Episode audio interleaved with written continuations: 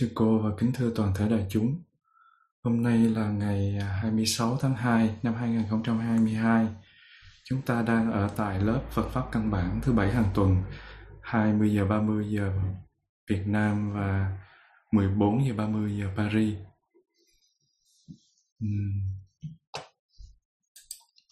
À, trước khi vào buổi học thì à, như mọi người cũng được biết đó thì là cuộc chiến tranh nó đang nổ ra ở Nga và Ukraine. Và mình thì rất là an ổn ngồi đây nhưng mà họ thì đang rất là đau khổ. Cho nên với đạt cũng muốn uh, mình dành 5 phút đầu tiên ở trong lớp mình uh, ngồi thiền gửi cái tình thương năng lượng bình an của mình đến cho tất cả những cái người dân ở nơi xảy ra chiến tranh mình thì đang rất là an, nhưng mà họ thì đang rất là đau khổ. Và vì dù là nguồn năng lượng của mình ít thôi, nhưng mà nó cũng đóng góp vào một cái phần à, tích cực cho cái à, tâm thức của những người đang chạy nạn bây giờ. À, xin sư cô thỉnh một tiếng chuông và mọi người. Mình ngồi thiền 5 phút, tập trung, hơi thở, thân tâm nhất như để mà mình gửi năng lượng cho mọi người.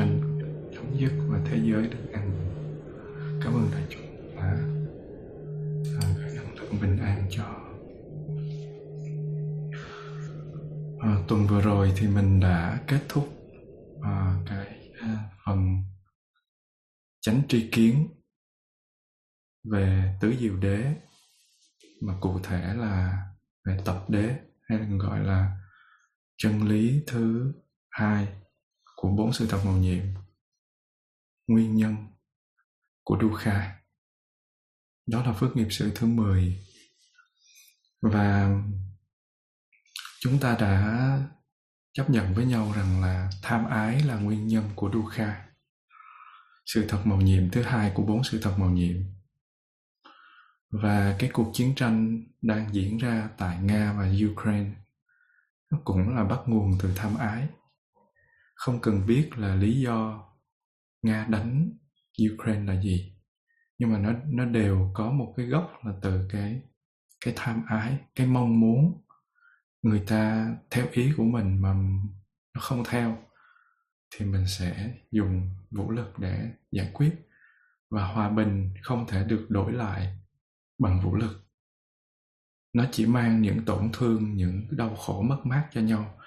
À, người ta chỉ tưởng rằng là chiến tranh nó chỉ có thể kéo dài trong vòng một thời gian ngắn thôi hoặc sau chiến tranh sẽ hết nhưng mà những cuộc chiến tranh đi qua nó để lại những cái sự tổn thương sự chia rẽ hận thù và nó ảnh hưởng rất là lâu không những chỉ một đời mà nhiều đời nữa.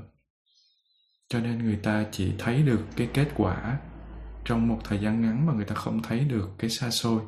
Nếu như người ta hiểu được vấn đề một cách rõ ràng thì chắc có lẽ là người ta sẽ không làm như thế. Cũng giống như câu chuyện sau đây của cái à, người chồng luyến ái người vợ như thế nào và tái sanh như thế nào. Thì đây là một câu chuyện xảy ra ở Sri Lanka, ở nước Tích Lan đạo quốc uh, sư tử.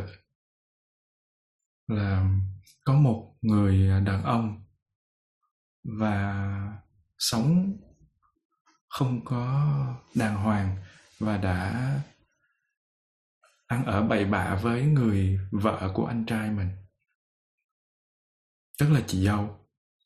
Và cái người phụ nữ này lại luyến ái mạnh mẽ đối với cái người em trai này cái người em chồng này. Có nghĩa là nhân tình của mình. Và luyến ái hơn là người chồng của cô ta à, của anh của đúng rồi của cô ta. Và cô ta xúi dục cái người em trai này trừ khử đi người anh của mình. Tất nhiên là trừ khử đi người chồng của cô ta. Thì khi mà cái người em trai này nghe như thế thì à, cái tính người nó biểu hiện nó nói không được này em, đừng có bao giờ nói như vậy và đừng bao giờ suối như vậy. Nó là mất nhân cách, nó là mất đạo đức. Nhưng mà rồi thì à, cô này không có chịu buông. Cứ xúi dục, lặp đi lặp lại cái đề nghị của mình rất nhiều lần. Thì theo thời gian thì vì tình thương, rồi vì sự tội lỗi từ cái vùng trộm của giới thứ ba, nó chạy qua tới cái hành động tư duy về việc à, trừ khử cái người anh bởi vì nếu mà lộ ra thì nó sẽ rất là nguy hiểm. Và do cái cô này cái tác động liên tục thì lần lần cái tâm của anh này nó bị uh, oxy hóa đi. Nó có nghĩa là nó đã bị uh, biến biến thể nó không còn trong sáng nữa. Và cái anh này mới nói là vậy thì anh sẽ làm như thế nào để mà có thể làm được cái việc đó? Thì cô này mới nói là anh hãy đi với cái rìu mà em đưa nè và chờ ở mé sông ở một cái cây à, hoa màu trắng lớn và em sẽ gọi cái người người anh trai của anh tới đó. Thì nghe như vậy thì cái vị này cái người người đàn người em trai này tiến hành đi đến đó và ẩn sau một cái gốc cây màu trắng giống như là uh, cô vợ uh, người tình của mình đã đã bày ra và chờ anh mình đến thì khi mà cái người chồng này làm xong công việc trở về thì à, từ ở trong rừng thì người vợ ra vẻ triều mến và âu yếm vuốt cái tóc của người chồng của mình mà nói là à, anh cần phải gội đầu cho sạch. Giống như tắm cám vậy đó. Chị tắm ơi chị tắm đầu chị lắm chị hụp cho sau kéo về gì mắng. Thì ở đây cái anh cái cô vợ này dùng cái chiêu là anh gội đầu tóc cho sạch đi anh ạ. À. đầu anh dơ quá anh đi ra mé sông ở chỗ cái cây hoa màu trắng lớn đó để gội đầu. Thì um, cái người chồng này rất là thương người vợ. Cho nên đó là um, khi mà nghe cái uh, người vợ nói như thế thì anh ta mới nghĩ là vợ của mình sao hôm nay dịu dàng quá triều mến với mình quá. Vì thế cho nên anh ta um, đi vội đến cái chỗ mé sông và anh ta tắm để gội đầu. Và trong khi anh ta cúi xuống để gội đầu á, thì người em đã nấp sẵn ở chỗ đó và dùng cái rìu để chặt người anh một cách tàn nhẫn. Và do cái tâm luyến ái dính mắc vào người vợ, nhưng mà cái ờ, cái nghiệp quả của anh nó không có được đẹp lắm. Cho nên anh tái sanh không phải là một con người, mà anh tái sanh là một con rắn lục, một cái con rắn ăn chuột. Theo các học giả tích lan phân tích là một cái loại rắn ăn chuột. Và vì luyến ái với vợ mình cho nên con rắn nó mới bò lên. Mái nhà nó thòng cái đầu xuống chỗ của người vợ. Và ở tích lan thì phật giáo là một cái quốc giáo. Mình cũng giống như thái lan. Ở thái lan thì mọi người đều rất là tin tưởng phật giáo và rất là cung kính đối với các vị sư. Thì tích lan không kém gì thái lan còn hơn thế nữa. Và người ta, khi mà mình à, lớn lên á thì mọi người đều đi vô chùa có người thì tu một tháng, có người tu một năm, có người tu ba năm rồi mới ra lấy vợ, lấy chồng hoặc là làm việc nhà nước. Cho nên cái ờ, niềm tin của họ về nhân quả nó rất là lớn. Tuy nhiên cái ác thì nó cũng vẫn có chứ nó không thể nào mà nó không tồn tại. Cho nên á, cái người vợ sau khi mà nghi rằng là cái con rắn này là chồng mình tái sinh thì cô làm điệt ác cho nên cô nghĩ tới cái điều đó thôi. Biết là cái việc ác đó là nó sẽ hình thành như thế nhưng mà cô ta vẫn tiếp tục tiếp diễn cái tâm ác đó và cô ta kêu người đập chết cái con rắn đó và quan sát. Và ngay sau khi mà cái cái con rắn đó nó chết thì sự liếng ái của cái người chồng này vẫn không có giảm bớt đối với người vợ. Và anh ta tái sanh làm một con con chó ở ngay trong cái căn nhà của cô ta.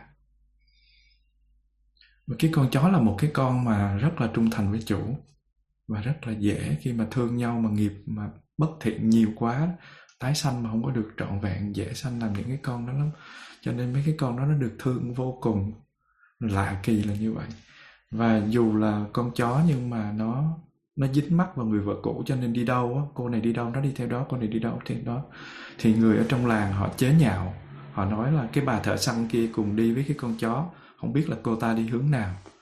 Không biết cái câu chuyện nó diễn ra thế nào mà người ta lại à, người ta lại chế nhạo cái cô này và thế là cô ta yêu cầu cái người em trai có nghĩa là người gã tình nhân mà giết người anh giết con chó đi. Thì khi mà con chó chết thì ờ, cái luyến ái của cái anh chàng chồng này nè vẫn chưa có hết cho nên lại tiếp tục tái sanh vô căn nhà đó sanh là một con con bò con có nghĩa là con bê á. Và con bê nó cũng lẻo đẻo đi theo cái cô gái này ở bất cứ chỗ nào nó cũng đi theo. Và rồi cô ta lại bị uh, mai mỉa bị chế nhạo nữa là, trời, cái người chăn bò đã xuất hiện. Không biết cái đồng cỏ nào cho con bò của cô đi đến ăn cỏ ngày hôm nay đây. Và người đàn bà lại yêu cầu cái người người tình nhân của mình giết con bê. Và cũng như cũ, cái anh chàng này ảnh vẫn thương người vợ cũ và ảnh lại tái sinh một lần nữa vào chính bào thai của của cô nàng này tất nhiên là làm con của của cơ vợ vợ cũ này oái âm thay là như vậy. Thì mọi người nghĩ có giết nữa không? Nghe tới đây mình nghĩ là chắc sẽ giết lần nữa. Nhưng mà không. Trong cõi nhân loại mà anh trở lại lần này á anh sinh ra nhưng mà bốn kiếp trước anh trả cái nghiệp gì đó thì anh làm làm uh, thú. Nhưng mà kiếp này anh lại làm người mà chẳng những làm người mà anh còn có khả năng nhớ về các kiếp trước nữa. Và với cái uh, cái trí này với cái sự may mắn đó thì anh ta nhớ lại bốn kiếp đã qua và vô cùng đau buồn khi biết rằng những kiếp ấy anh đều bị giết bởi cái người vợ cũ của mình. Và đương nhiên, với một con bò, một con bê hay là một con rắn, một con chó thì cái trí nó thiếu, chứ mà một con người mà thấy bốn kiếp mình bị giết và nhìn ra được chân tướng thì anh này anh cũng đâu có thể nào ảnh anh anh si mê tới mức đó nữa và anh nghĩ là thật là mỉa mai thay tại sao ta phải tái sinh vào bào thai của một cái kẻ thù như thế này. Và anh rất là oán. Nhưng mà bởi vì anh cũng là người sinh anh mà, nếu mà thế gian thì đó là mẹ. Nhưng mà bởi vì anh nhớ được kiếp trước cho nên anh nhất định không cho cái người mẹ là kẻ thù của mình chạm vào người của mình. Và hễ khi nào mà người mẹ cố gắng ôm nó đó thì đứa bé nó gào khóc lên một cách ầm ĩ. Và vì thế cho nên ông nội phải đảm nhiệm cái công việc chăm sóc đứa bé. À, nói tới đây thì nhớ đạt nhớ lại cái đoạn mà nhớ đạt học ở trên đà lạt á. có một um, cái người giấu tên à, hồi lúc đó là năm khoảng 2000 à, 2000 hay đến 2002 trong cái giai đoạn đó.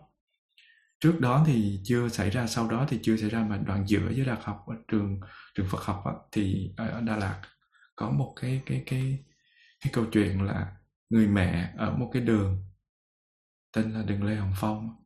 Và nếu như được nhớ không lầm thì cái vị đó có sinh một cái người con mà người con đó khi mà hình như là hai ngày tuổi hai ngày tuổi thôi thì uh, biết nói và gọi là mẹ mẹ. Thì cái cô này cổ tưởng là cổ sinh bị à, à cái biến cái biến chứng à, vấn đề về não bộ hay là tai nghe cho nên là sau khi sinh đó cho nên cổ mới không có để ý cổ nghe mà cổ không để ý. Thì hôm đó dì của cái đứa bé này tới là em của cái người mẹ đó cũng à, cũng hỏi cũng cũng nói chị ơi chị sao em nghe con đứa bé nó nó nó nó kêu gì gì xong rồi hai người này ừ, bắt đầu cũng bà chị bà nói, trời ơi ừ, chị cứ tưởng là chỉ có mình chị nghe thôi chứ, em cũng nghe nữa hả? Thì thế là nó ờ, hai người này chỉ có một cái cái phòng mà ờ, khoa sản đó, chỉ có một người ở là cái chị này thôi. Cho nên là chị này chị bắt đầu hai chị em mới để ý và cuối cùng đúng là đứa bé nó kêu mẹ mẹ và gì gì nó kêu rất là rõ chứ không có, nó không có không có phải giống như là một cái sự lãng tai nào đó mà nghe nhầm. Và sau đó thì hai người này um, rất là mừng là tại vì đứa bé nó biết nói nhưng mà cũng rất là là kinh ngạc. Thì um, cái người mẹ nằm mơ thấy ông ngoại hiện về nói là um, đừng có thấy như vậy mà mừng.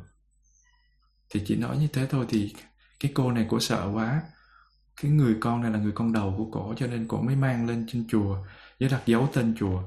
Và chuyện này xảy ra cũng lâu rồi. Dấu thì à, mang lên chùa bỏ vào cái chuông đó, thì cái vị hòa thượng đó với đặt biết hòa thượng nó cũng tịch rồi.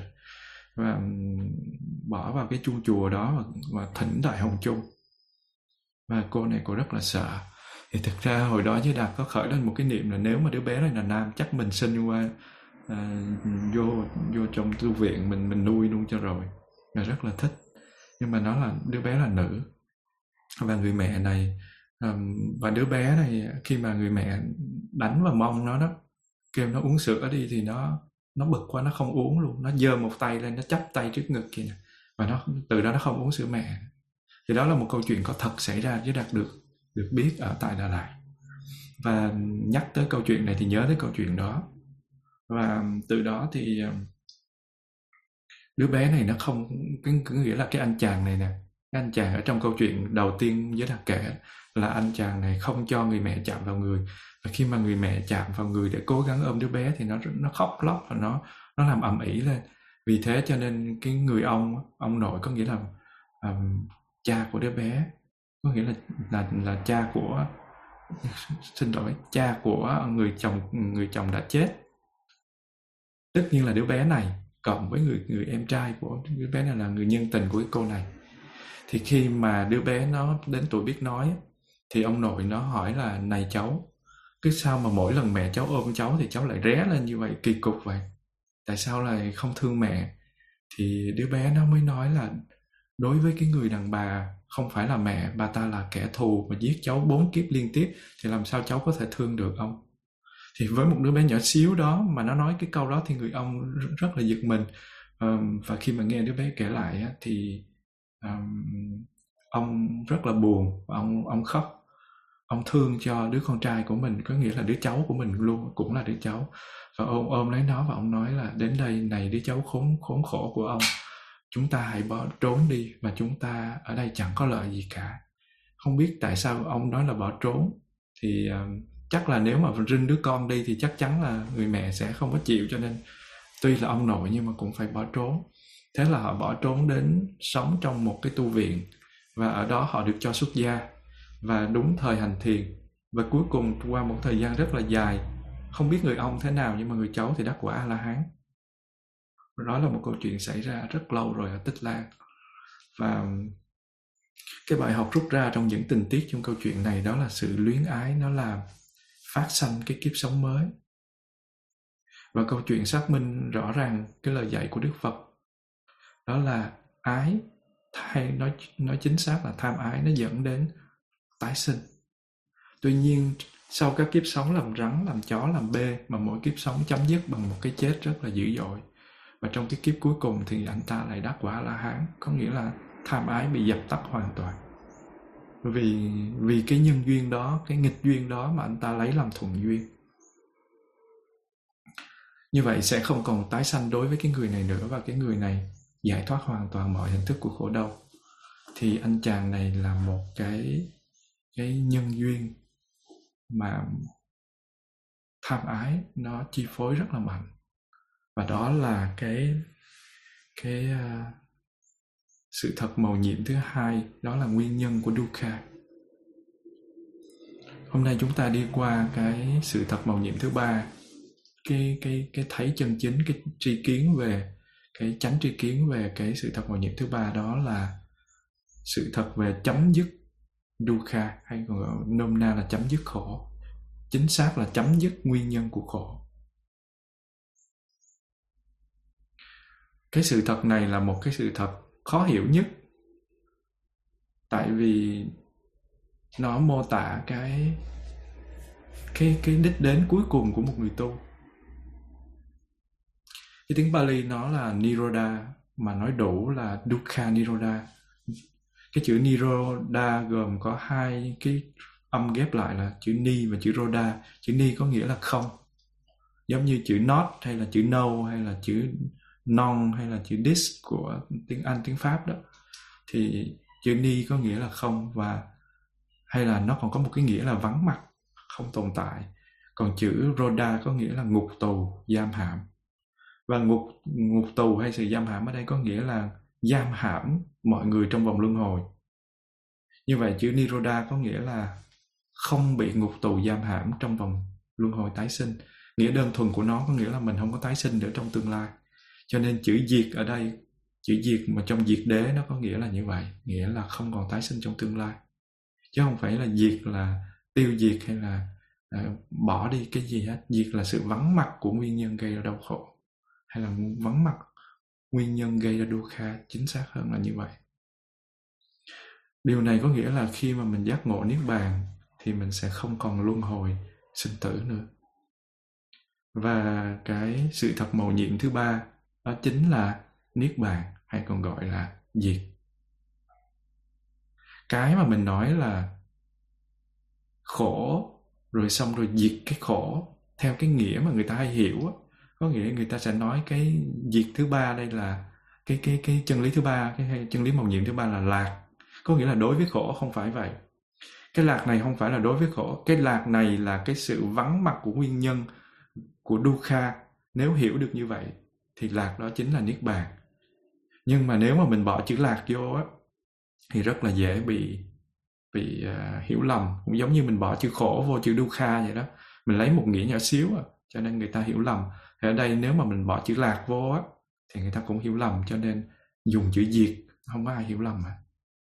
Mà diệt đây chính là sự vắng mặt nguyên nhân của khổ một trạng thái một sự một cái sự việc diễn ra như thế. Chứ không có một cái tác nhân gì ở đây hết. Và đây chính là cái đích đến của sự tu tập chuyển hóa. Và tất cả các thầy cô, những vị nào tu tập với một cái chánh tri kiến đều phải hướng về cái sự chuyển hóa này, hướng về cái cái này. Diệt và trong cái kinh chuyển pháp luân thuộc kinh tương ưng bộ của Nikaya thì Đức Phật dạy là, này các tỳ kheo, bây giờ như lai sẽ giảng về diệt đế có nghĩa là cái thánh đế về sự diệt của khổ hay diệt của dukkha, chân lý mà các bậc thánh nên biết, đó chính là ly tham, đoạn diệt. Không có dư tàn khát ái ấy. Sự quăng bỏ, từ bỏ, giải thoát, không có chấp trước khát ái ấy. Những cái từ rất là giống nhau. Ly tham, rồi đoạn diệt, rồi không có dư tàn của khát ái, rồi quăng bỏ, từ bỏ, giải thoát, không có chấp trước khát ái ấy thường ở trong những cái kinh Pali thì Đức Phật thường dùng những từ rất là đồng nghĩa và những cái từ bổ sung nhấn mạnh cho nhau để làm nổi bật lên một cái ý đó. Và như vậy thì cái sự thật màu nhiệm thứ ba trong bốn sự thật màu nhiệm, hay còn gọi là sự thật về sự chấm dứt nguyên nhân của dukkha chính là sự diệt của tham ái, sự vắng mặt của tham ái. Tham ái không phải là nguyên nhân đầu tiên giống như vô minh tham ái không phải là nguyên nhân đầu tiên. Bởi vì nếu nói nguyên nhân đầu tiên thì vô minh nó dễ thương hơn nó gần à, nó gần cái à, nguyên nhân đầu tiên hơn. Nhưng mà à, nguyên vô minh không phải là nguyên nhân đầu tiên cho nên tham ái nó cũng không phải là nguyên nhân đầu tiên.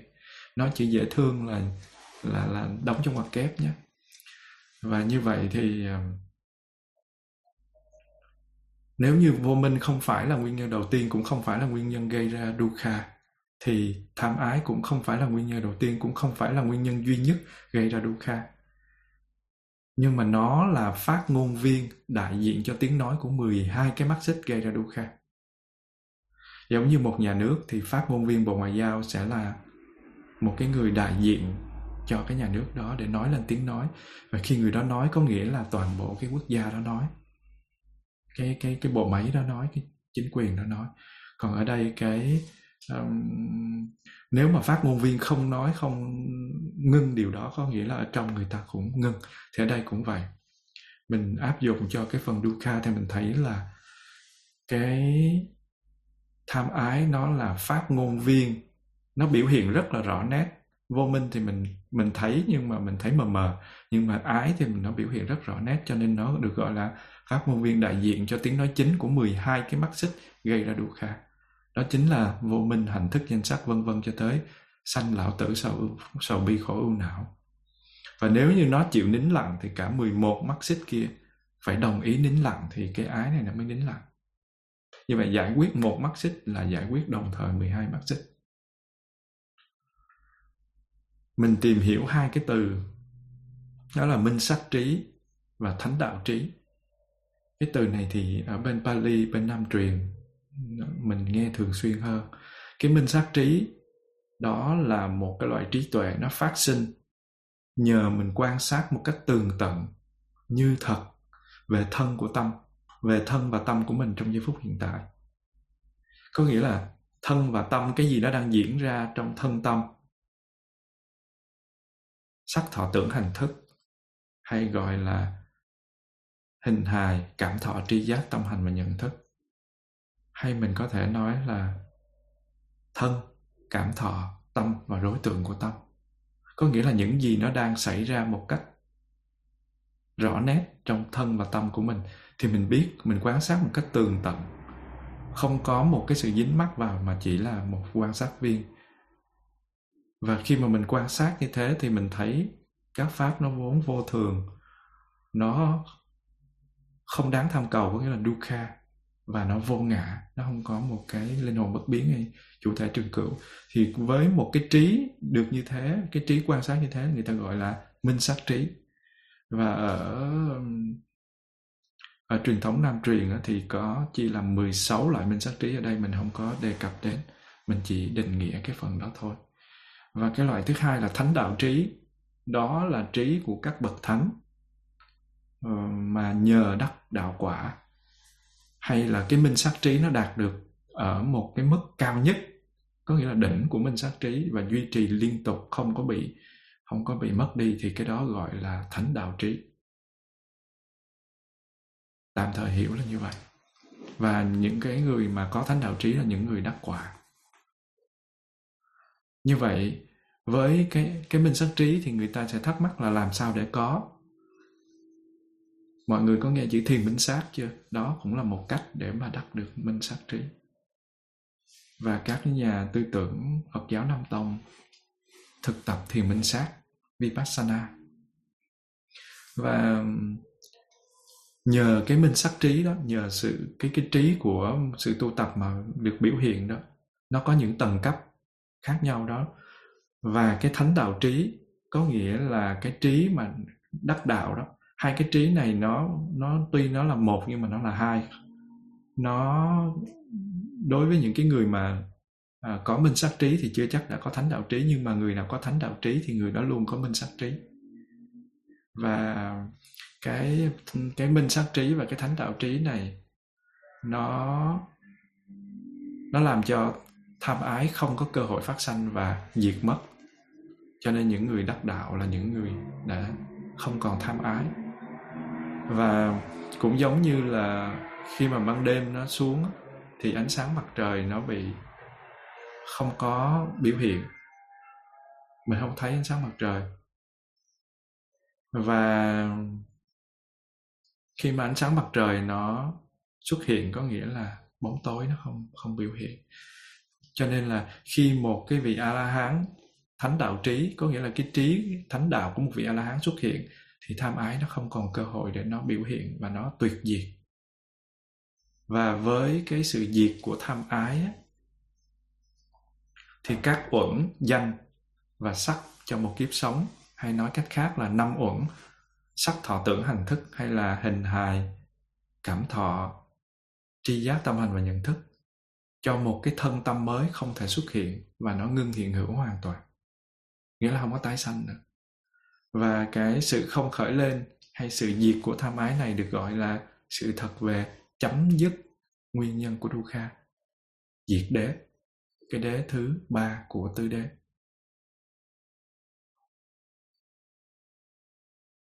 Xin sư cô thỉnh một tiếng chuông cho mọi người à, buông thử trước khi mình tiếp tục.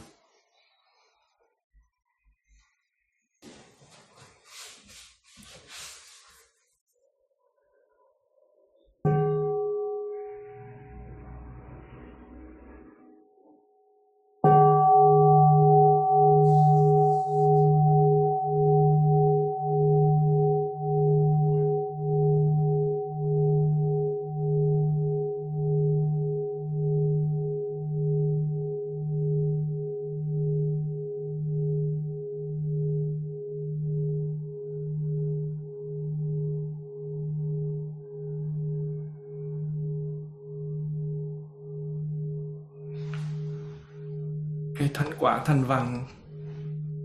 Thanh văn có nghĩa là những cái vị mà nghe đức phật dạy, thực tập theo thì gọi là thanh văn. Giống như ngày à, xá lợi phất, ngày một kiền liên, hay là sư ông, hay sư cô cảnh nghiêm, đó là những vị thanh văn.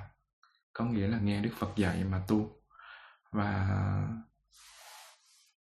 thánh quả thanh văn có nghĩa là những người tu mà chứng được quả, thì gọi là thánh quả thanh văn có bốn cái quả thanh văn, đó là nhập lưu nhập lưu thánh quả, hay còn gọi là tu đà hoàng đó. Nghĩa là chỉ còn bảy lần nữa tái sinh là sẽ đắc đạo. Còn cái thánh quả thứ hai là nhất lai thánh quả hay là tư đà hàm thì chỉ còn một lần trở lại nhân gian nữa, cho nên mới gọi là nhất lai. Và một lần trở lại nữa sẽ đắc đạo thánh quả thứ ba đó là bất lai thánh quả. Bất lai nghĩa là không trở lại nữa. Và hay còn gọi là anaham. Và sau khi chết thì sinh lên các cõi trời thuộc ngũ tịnh cư thiên, thuộc tứ thiền, rồi dần dần tu tập mà đắc đạo. A la hán và cái quả cuối cùng đó là vô sanh thánh quả, hay còn gọi là a la hán thánh quả, là những cái vị đã đắc đạo giải thoát. Trí tuệ của cái quả a la hán được gọi là a la hán thánh đạo quả, hay à, gọi là a la hán thánh đạo trí xin lỗi. Cái quả thì gọi là a la hán thánh đạo quả nhưng mà cái trí thì gọi là a la hán thánh đạo trí có nghĩa là cái trí của một cái bậc a la hán đắc đạo. Như thế mình có bốn thánh quả. Khi nói đến các bậc thánh thì có bốn bậc thánh chứ không phải chỉ là một và bốn bậc thánh này có cấp độ khác nhau. Bậc thứ nhất là còn bảy kiếp nữa thì mới thành chứng được um, a la hán bậc thứ hai là còn một kiếp nữa bậc thứ ba là còn không còn kiếp nữa mà chỉ có tái sanh lên trên cung trời uh, của ngũ tịnh cư thiên để mà đắc thành a la hán và cái cuối cùng là giải thoát ngay giữa đời này không còn tái sinh nữa gọi là vô sanh. Và khi vị này mà ẩn mất đi thì không có, có ngoại đạo nào có thể tìm thấy được dấu vết của họ nữa. Và đó là hình thức hình thức uh, không còn dư tàn của tham ái hình thức diệt cao quý nhất và cao tột nhất diệt đế ở cái cái cái sự thật cao nhất là ở một vị a la hán và có những cái hình thức diệt thấp hơn thấp hơn bốn cái thánh quả này. Chẳng hạn như sự diệt bằng bất lai thánh uh, thánh đạo thì uh, không ở um, cái thánh quả a la hán á, thì mình nói là cái sự diệt ái diệt á, hoàn toàn. Hoàn toàn nó không còn tàn dư có nghĩa là cái diệt nó đạt tới mức độ uh, cao quý nhất. Còn cái diệt ở bất lai thánh quả đó có nghĩa là bất lai thánh đạo thì nó chỉ dập tắt được hoàn toàn được dục ái thôi. Nó chỉ diệt được hoàn toàn được dục ái thôi. Còn cái sự diệt bằng nhất lai thánh quả thì chỉ diệt được những cái hình thức thô của dục ái thôi mọi người còn nhớ dục ái hữu ái và vô hữu ái chứ? À, lần trước đã có trình bày rồi đó. Thì cái nhất lai thánh quả nó chỉ diệt được hình thức thô của dục ái thôi.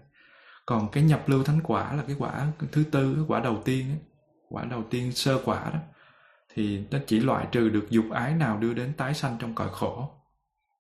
Có nghĩa là đối với cái quả tu đà hoàng nhập lưu thánh quả hay là quả sơ khởi đó thì nó chỉ loại trừ được cái dục ái nào mà đưa tới tái sanh trong những cõi khổ. Ví dụ như đến cõi an lành thì à, một cái vị thánh à, nhập lưu vẫn tái sanh. Tại vì tái sanh tới 7 lần nhưng mà không có tái sanh trong cái cõi khổ nữa. Nếu mà tái sanh trong cõi khổ mà làm bất nghiệp thiện thì có thể là bảy kiếp, không có thể nào thành a la hán được. Nhưng theo quy tắc đã nhập lưu có nghĩa là vào dòng rồi lưu là dòng chảy nhập lưu là vào dòng chảy, đã chảy, đã đi vào dòng rồi là không bao giờ chạy ra nữa, cho nên bảy kiếp chắc chắn một trăm phần trăm sẽ thành a la hán do đó cái vị nhập lưu này sẽ được được sanh trong những cái cõi mà an lành. Do đó cái dục ái nào mà đưa đến tái sanh trong những cõi khổ thì nó được đoạn trừ. Còn đối với cái quả thứ hai là tu đà, tư đà hàm á, hay còn gọi là nhất lai thánh đạo, một kiếp nữa đó, thì diệt được hình thức thô của dục những cái thô thôi. Còn những cái tế thì nó vẫn còn. Những cái ham muốn về à, nhục dục hoặc là những cái vấn đề về uh, cái gì đó sâu xa thì vẫn còn. Còn um, cái hình thức cao hơn á, là hình thức của các vị Anaham bất lai thánh đạo đó thì cái vị này đã dập tắt hoàn toàn dục ái không còn có một cái năng lượng gì ờ, mà nó đi đi tái sanh để cõi dục nữa hết. Cho nên sau đó người ta mới tái sanh lên cõi sắc và người ta tu tiếp thành a la hán và cái ờ, uh, a la hán thánh đạo đó thì không còn tàn dư nào của tham ái kể cả dục ái hữu ái và vô hữu ái. Ba cái cái cái cảnh đó đều không còn hết. Hữu ái là những cái tham ái mà nó bị mang cái tà kiến là thường kiến. Vô hữu ái là tham ái mang tà kiến là đoạn kiến. Và ba cái đó nó không còn nữa không còn ở một vị a la hán nữa.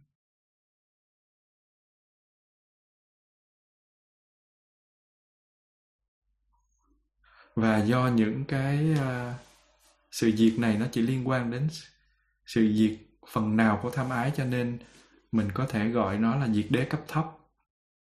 Có nghĩa là cấp của vị a la hán là diệt đế cấp cao còn ba vị ba cái quả còn lại là diệt đế cấp thấp.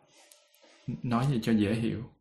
Và trong suốt cái giai đoạn quán những cái tính chất vô thường bất toại nguyện và vô ngã có nghĩa là ba cái đặc tính mà người ta thường hay nói là vô thường khổ vô ngã đó ba cái đặc tính của các pháp đó, của sự vật hiện tượng đó thì khi mà mình à, quán chiếu được những cái tính chất đó. Ngay lúc đó thì tham ái nó cũng không có cơ hội phát sanh. Giống như mình đang tụng kinh đó, thì mình không có đang sân. Mình đang à, niệm phật đó, mà đúng là niệm phật thì không có đang sân không có đang giận. Và khi làm như thế thì tham ái nó không có cơ hội phát sanh. Và khi mà ở đây mình nói là vô thường bất toại nguyện và vô ngã có nghĩa là khi mình thấy được các pháp với một cái thấy như thế đó thì ba cái dấu ấn này nó nó cho mình một cơ hội là tham ái nó không có cơ hội phát sanh ngay chỗ thời điểm đó. Và như vậy cái sự diệt tạm thời của tham ái xảy ra. Nhưng mà đó là sự diệt tạm thời thôi cũng là diệt cũng là cũng mang tính chất diệt mà nó thấp hơn vô cùng rất nhiều so với lại à, cái quả tu đà hoàng. Và giống như mình mướn nhà rồi với lại mình mua nhà đó mình mướn nhà là nhà người ta mình phải trả tiền hợp đồng mình là tạm mình mua nhà là nhà của mình không có ai có quyền đuổi đi hết. Người ta người ta hợp đồng mà người ta muốn đòi lại cái nhà cái người ta đền tiền hợp đồng cái người ta đuổi mình đi như thường. Còn cái nhà đó của mình không có ai có quyền xâm phạm hết đó. và như thế thì cái tham ái nó cũng vậy. Nếu mà chứng a la hán á, thì cũng giống như nhà mua vậy đó không có ai có quyền đuổi đi á. không có ai có quyền bắt mình sanh tử còn cái nhà mướn cái nhà mượn á, thì tùy theo mà mình bị đuổi đi lúc nào. Có khi thì đuổi của mình hơi khó tại mình hợp đồng giá tiền rất là cao và mình có có những cái quy tắc là thì họ đền không nổi. Còn có khi thì họ trả cho mình ít tiền, họ đuổi mình đi thôi. Và có khi mình không đủ tiền trả thì mình cũng bị đi. Như vậy thì cái giai đoạn quán những tính chất vô thường, bất toại nguyện và vô ngã của các sự vật hiện tượng nó có thể được xem như là sự diệt, nhưng mà diệt nửa vời của tham ái diệt nửa vời thôi, bằng sự phát triển minh sát trí. Có nghĩa là cái trí có mặt trong giây phút hiện tại để thấy được sự vật hiện tượng là vô thường, dukkha và vô ngã đó. Và mỗi lần một người chuyên tâm hành thiền minh sát thì có thể họ nói rằng là họ đang thực hiện cái sự diệt tạm thời của tham ái này, diệt đế đó, sự thật thứ ba đó. Như vậy thì tham ái này xả ly thì xả ly ở đâu? Mà đoạn diệt thì đoạn đoạn diệt ở đâu? Diệt trừ ở đâu? Chỗ nào trên đời này có những cái pháp thích ý vừa lòng thì ở đó ái này có thể được xả ly và được diệt trừ. Giống như là mình ham một cái giỏ đẹp mình ham một cái quần áo đẹp mình ham một cái uh, cô vợ đẹp hay là mình ham một cái máy tính đẹp hay mình ham một cái chức tước đẹp hoặc là một căn nhà đẹp vân vân. Chỗ nào mà nó có cái thích ý vừa lòng đó nó do sáu giác quan là gì? Mắt tai mũi lưỡi thân ý của mình tiếp xúc với sáu đối tượng của nó hay còn gọi là sáu trần cảnh là hình ảnh, âm thanh, mùi hương hương vị, sự xúc chạm và các pháp hay gọi là sự vật hiện tượng. Và nó làm duyên. Sáu cái này nó chạm vào sáu cái kia, nó làm duyên cho sáu sự nhận thức biểu hiện. Đó là sự nhận thức của mắt, của tai, của mũi, của lưỡi, của thân và của ý, hay còn gọi là nhãn thức, nhĩ thức, thiệt thức, thân thức, ý thức. Nhãn, nhĩ tỷ thiệt, thân, ý thức. Và cái sự diệt của tham ái này nó xảy ra như thế nào?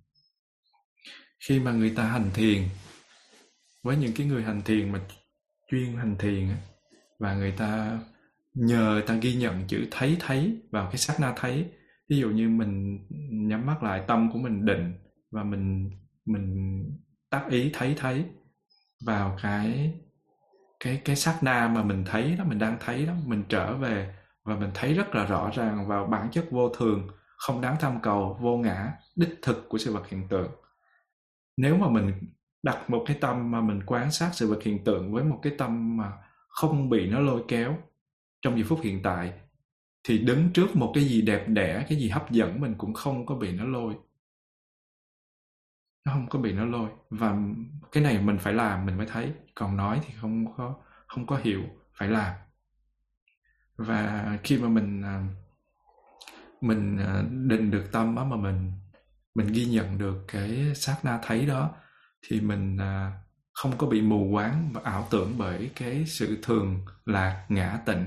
Có nghĩa là luôn luôn là thường lạc, là vui ngã, là một, có một cái linh hồn bất biến thực thể trường cửu và tịnh là luôn luôn sạch, trong, an lạc.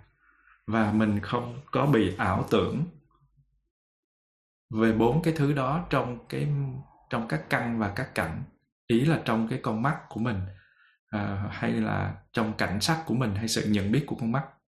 Và đối với tai mũi lưỡi thân ý thì cũng vậy. Và cái người đó trong nhất thời được thoát khỏi vô minh. Nhất thời có nghĩa là tạm thời thôi. Và sau khi đã thấy được thực tại đúng như thực rồi và được giải thoát khỏi vô minh thì cái cảm giác mà vừa ý hay thích thú đối với cái đối tượng đó không khởi lên đây là sự diệt tạm thời là sự tàn tạ nhất thời của tham ái. Có những lúc á Giới Đạt quán chiếu vào những cái cái cái sự vật hiện tượng mà nó mình tâm của mình có mặt hoàn toàn trong giây phút hiện tại thì những cái mà nó gợi lên tham dục cho mình đó, thì nó không có tồn nó không có mặt. Tham ái lúc đó nó không có mặt. Nhưng mà có cũng có những lúc đó mà cái nghiệp lực mình nó mạnh năng lượng nó mạnh quá và lúc đó tâm của mình không có đủ à, có mặt hoàn toàn cho giây phút hiện tại có nghĩa là không có minh sát tuệ đó không có năng lượng của minh sát thì lúc đó nó các cái ái nhiễm nó tới nó cuốn mình là mình bay luôn. Giống như là một dòng sông vậy và mình không có một cái năng lượng gì để đánh trả nó hết. Nếu như nó đủ lớn thì mình sẽ bị bay. Cho nên đây đây là sự diệt tạm thời sự tàn tạ nhất thời của tham ái thôi chứ không phải là vĩnh viễn. Và do cái sự tàn tạ của tham ái này thì thủ hay là cái sự vướng mắc nghiệp và hành nghiệp thì mình đã học rồi, các hành thì mình đã học rồi và ba cái này nó vốn nó luôn bám theo sau tham ái ấy. thì nếu như mình có cái cái cái sự tàn tạ của tham ái nó biểu hiện tạm thời đó, thì cái cái cái ba cái này bám theo thì cũng không thể sanh, không thể sanh khởi và do đó cái thức danh sắc lục nhập, xúc và thọ và những cái quả nghiệp bất thiện và hành, nó không thể xuất hiện được. Có nghĩa là một chi phần nó nó không biểu hiện thì 12 11 chi phần còn lại cũng ẩn tàng luôn. Và đây là cái cách mà tham ái cùng với cái cái dukkha, cái khổ đó, nó bị dập tắt một cách tạm thời. Và sự dập tắt này được gọi là đoạn diệt tạm thời hay còn gọi là niết bàn tạm thời thì sư ông hay nói là ừ, có mặt trong dấu hiện tại đó chính là niết bàn. Niết bàn bây giờ và ở đây đây là tịnh độ tịnh độ là đây đó chính là cái cái này nè. Cái cái mà uh, tham ái vắng mặt trong giây phút hiện tại. Nó không có lôi kéo mình đi. Thì người đó đã về đã tới. Bây giờ ở đây có nghĩa là tới trong từng bước chân tới trong từng hơi thở có mặt hoàn toàn. Đó có mình có thể dùng một cái danh từ gọi là minh sát năng lượng minh sát hay gọi là thiền minh sát ở trong cái cái cái lúc đó.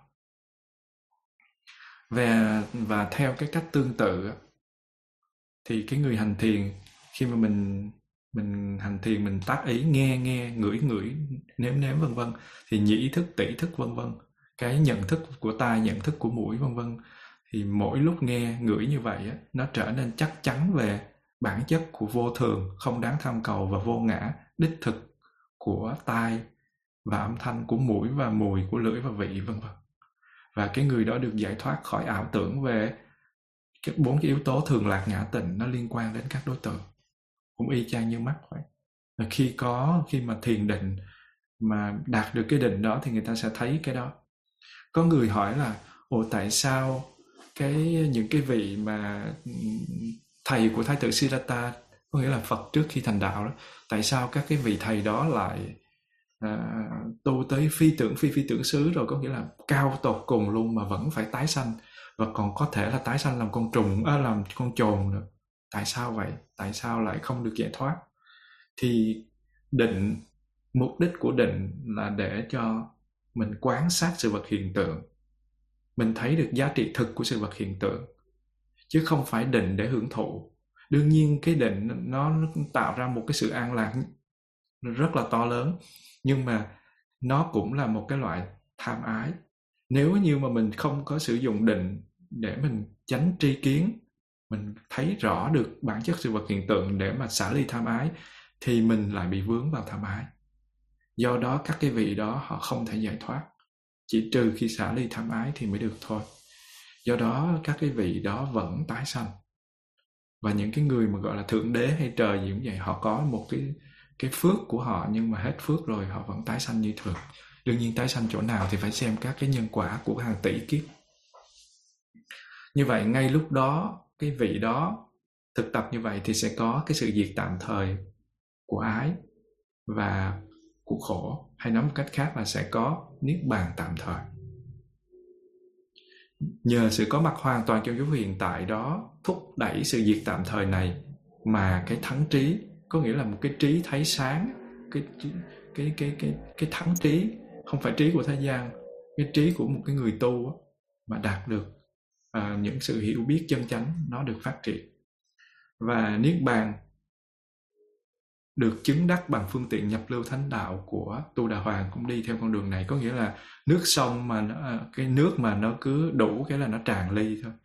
Cho nên khi thực tập theo phương pháp này thì dần dần cái năng lượng uh, của um, của của của niết bàn nó có có mặt. Và cái người này được uh, chứng đắc bằng phương tiện và cái được vào dòng thứ nhất thì gọi là nhập lưu quả. Và cái nhập lưu quả này thì có nhập lưu thánh đạo trí. Và cái nhập lưu thánh đạo trí này thì diệt được dục ái. Cái mà kama tanha đó, và diệt được cái dục ái nào nó có thể khiến cho mình phải tái sanh trong trạng thái khổ, có nghĩa là địa ngục, ngạ quỷ, súc sanh và atula đó, không có tái sanh vào những cái cõi khổ đó. Và kể cả tái sanh vào làm người cũng không có bị những cái khổ đó nó chi phối. Cái khổ của thế nhân chi phối nhiều quá và bởi thế được giải thoát hoàn toàn khỏi những cái đau khổ của của khổ cảnh và cái khổ của hơn bảy kiếp trong cái cõi cõi vui dục giới là nó không có, nó không có xuất hiện. Có nghĩa là trong bảy cái kiếp mà người đó phải tái sanh để đắc quả la hán thì không có bị chịu cái khổ của cái cõi đó. Và đây là sự diệt của khổ do kết quả của tham ái diệt và khi mà nhất lai thánh đạo trí có nghĩa là cái vị à, chứng tư đà hàm chứng đắc niết bàn niết bàn tạm thời đó niết bàn của của của thánh đạo trí à, nhất lai thôi đó thì những hình ảnh thô hơn của ái dục cùng với những nỗi khổ của hơn hai kiếp trong cõi dục đã được dập tắt. Tại sao lại nói là nỗi khổ hơn hai kiếp trong cõi dục đã được dập tắt? Tại vì đó còn tái sinh một kiếp nữa thì nỗi khổ kiếp này nó đã nó đã không, nỗi khổ đây là của tâm á. Thân thì còn có thể là bị những cái nghiệp này, nghiệp kia, nhưng mà tâm nó không, nó rất là an. Thì nỗi khổ của kiếp này và kiếp sau nó không còn nữa. Cho nên nó đã bị dập tắt. Thì cái người đó mới có thể tụ thành a la hán trong một kiếp nữa. Và khi mà cái quả thứ ba đó là bất lai thánh đạo đó hay còn gọi là bất hay còn gọi là ừ, anaham đó, thì khi mà cái trí bất lai thánh đạo này họ chứng đắc thì những cái hình thức vi tế của dục ái và những nỗi khổ của hơn một kiếp trong cái cõi sắc giới hay là trong cõi vô sắc giới được dập tắt. Có nghĩa là họ tái sinh lên trên cái cõi trời à, của ngũ tịnh cư thiên, họ không có còn bị khổ đau nữa. Cho nên cái ừ, cái cái khổ đó nó không có mặt. Và những cái hình thức vi tế của dục ái chấm dứt có nghĩa là trong những cái nguyên nhân gây ra để tái sinh ở trong cái cõi dục, nó không còn. Nữa và đây cũng là sự diệt khổ do kết quả của sự diệt ái, tham ái. Và khi mà niết bàn được chứng đắc bằng a la hán thánh đạo trí đó, thì mọi hình thức của khổ được đoạn diệt hoàn toàn bởi vì sự diệt khổ ở đây là sự vắng mặt của tham ái cho nên tham ái không còn thì dukkha khổ nó không còn. Và mình có thể tóm tắt lại là gì? Khi mà ái diệt thì khổ diệt. Chỉ khi tham ái nó được đoạn, đoạn trừ hoàn toàn thì cái sự giải thoát khổ mới thực sự là hoàn tất. Và thoát khổ bằng những phương tiện khác không phải là giải thoát đích thực mà nó chỉ là sự khuây khỏa tạm thời. Đúng thời thì cái khổ nó lại có mặt. Giống như là một cái người bị cơm đói tấn công á, thì cái khổ nó có thể được giải tỏa bằng cách là mình ăn vào một chút thức ăn. Nhưng mà sau vài giờ thì cơn đói nó lại bắt đầu trở lại. Ngày mình ăn ba bữa rồi mình còn mon men mình ăn đồ ăn vặt nữa mà nhiều khi thức đêm dậy tìm đồ ăn mà nếu mà mình quan sát, mình thấy ăn rồi cứ mấy tiếng là mình phải ăn, mấy tiếng phải ăn, phải nạp vào. Mình giống như con nghiện vậy. Người ta thì nghiện rượu, nghiện chè, mình nghiện đồ ăn mà ai cũng bị nghiện hết, vậy mới đau. Và nhiều khi quán chiếu thì thấy rất là nhục nhã cho cái thân này. Nó nó phải lúc nào nó cũng phải ăn nó gặm nhấm cái mọi thứ ở trong cái thế gian này để nó tồn tại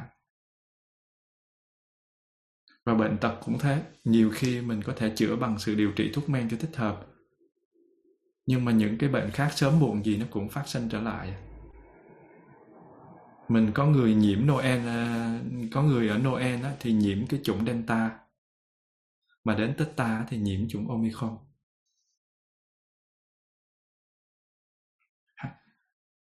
Và thí dụ như mình ngồi thiền á, thì mình bị đau chân mình bị tê và mình phải duỗi chân, duỗi tay để mình làm giảm nhẹ sự cứng cứng ngắc do cái cái cái cơ thể mình nó bị co, chân mình bị co. Và cái đau tạm thời nó được loại trừ. Nhưng mà rồi mình cũng bị đau lại, ngồi thiền mình đau lại. Cho nên giới đạt mới nói là ngồi thiền khi mà muốn vào định thì đừng có nhúc nhích, tại nhúc nhích thì nó sẽ bị đau. Rồi mình mình mình làm cho hết đau, mình ngồi vô nó cũng đau lại. Mình phải làm cho mất cảm giác.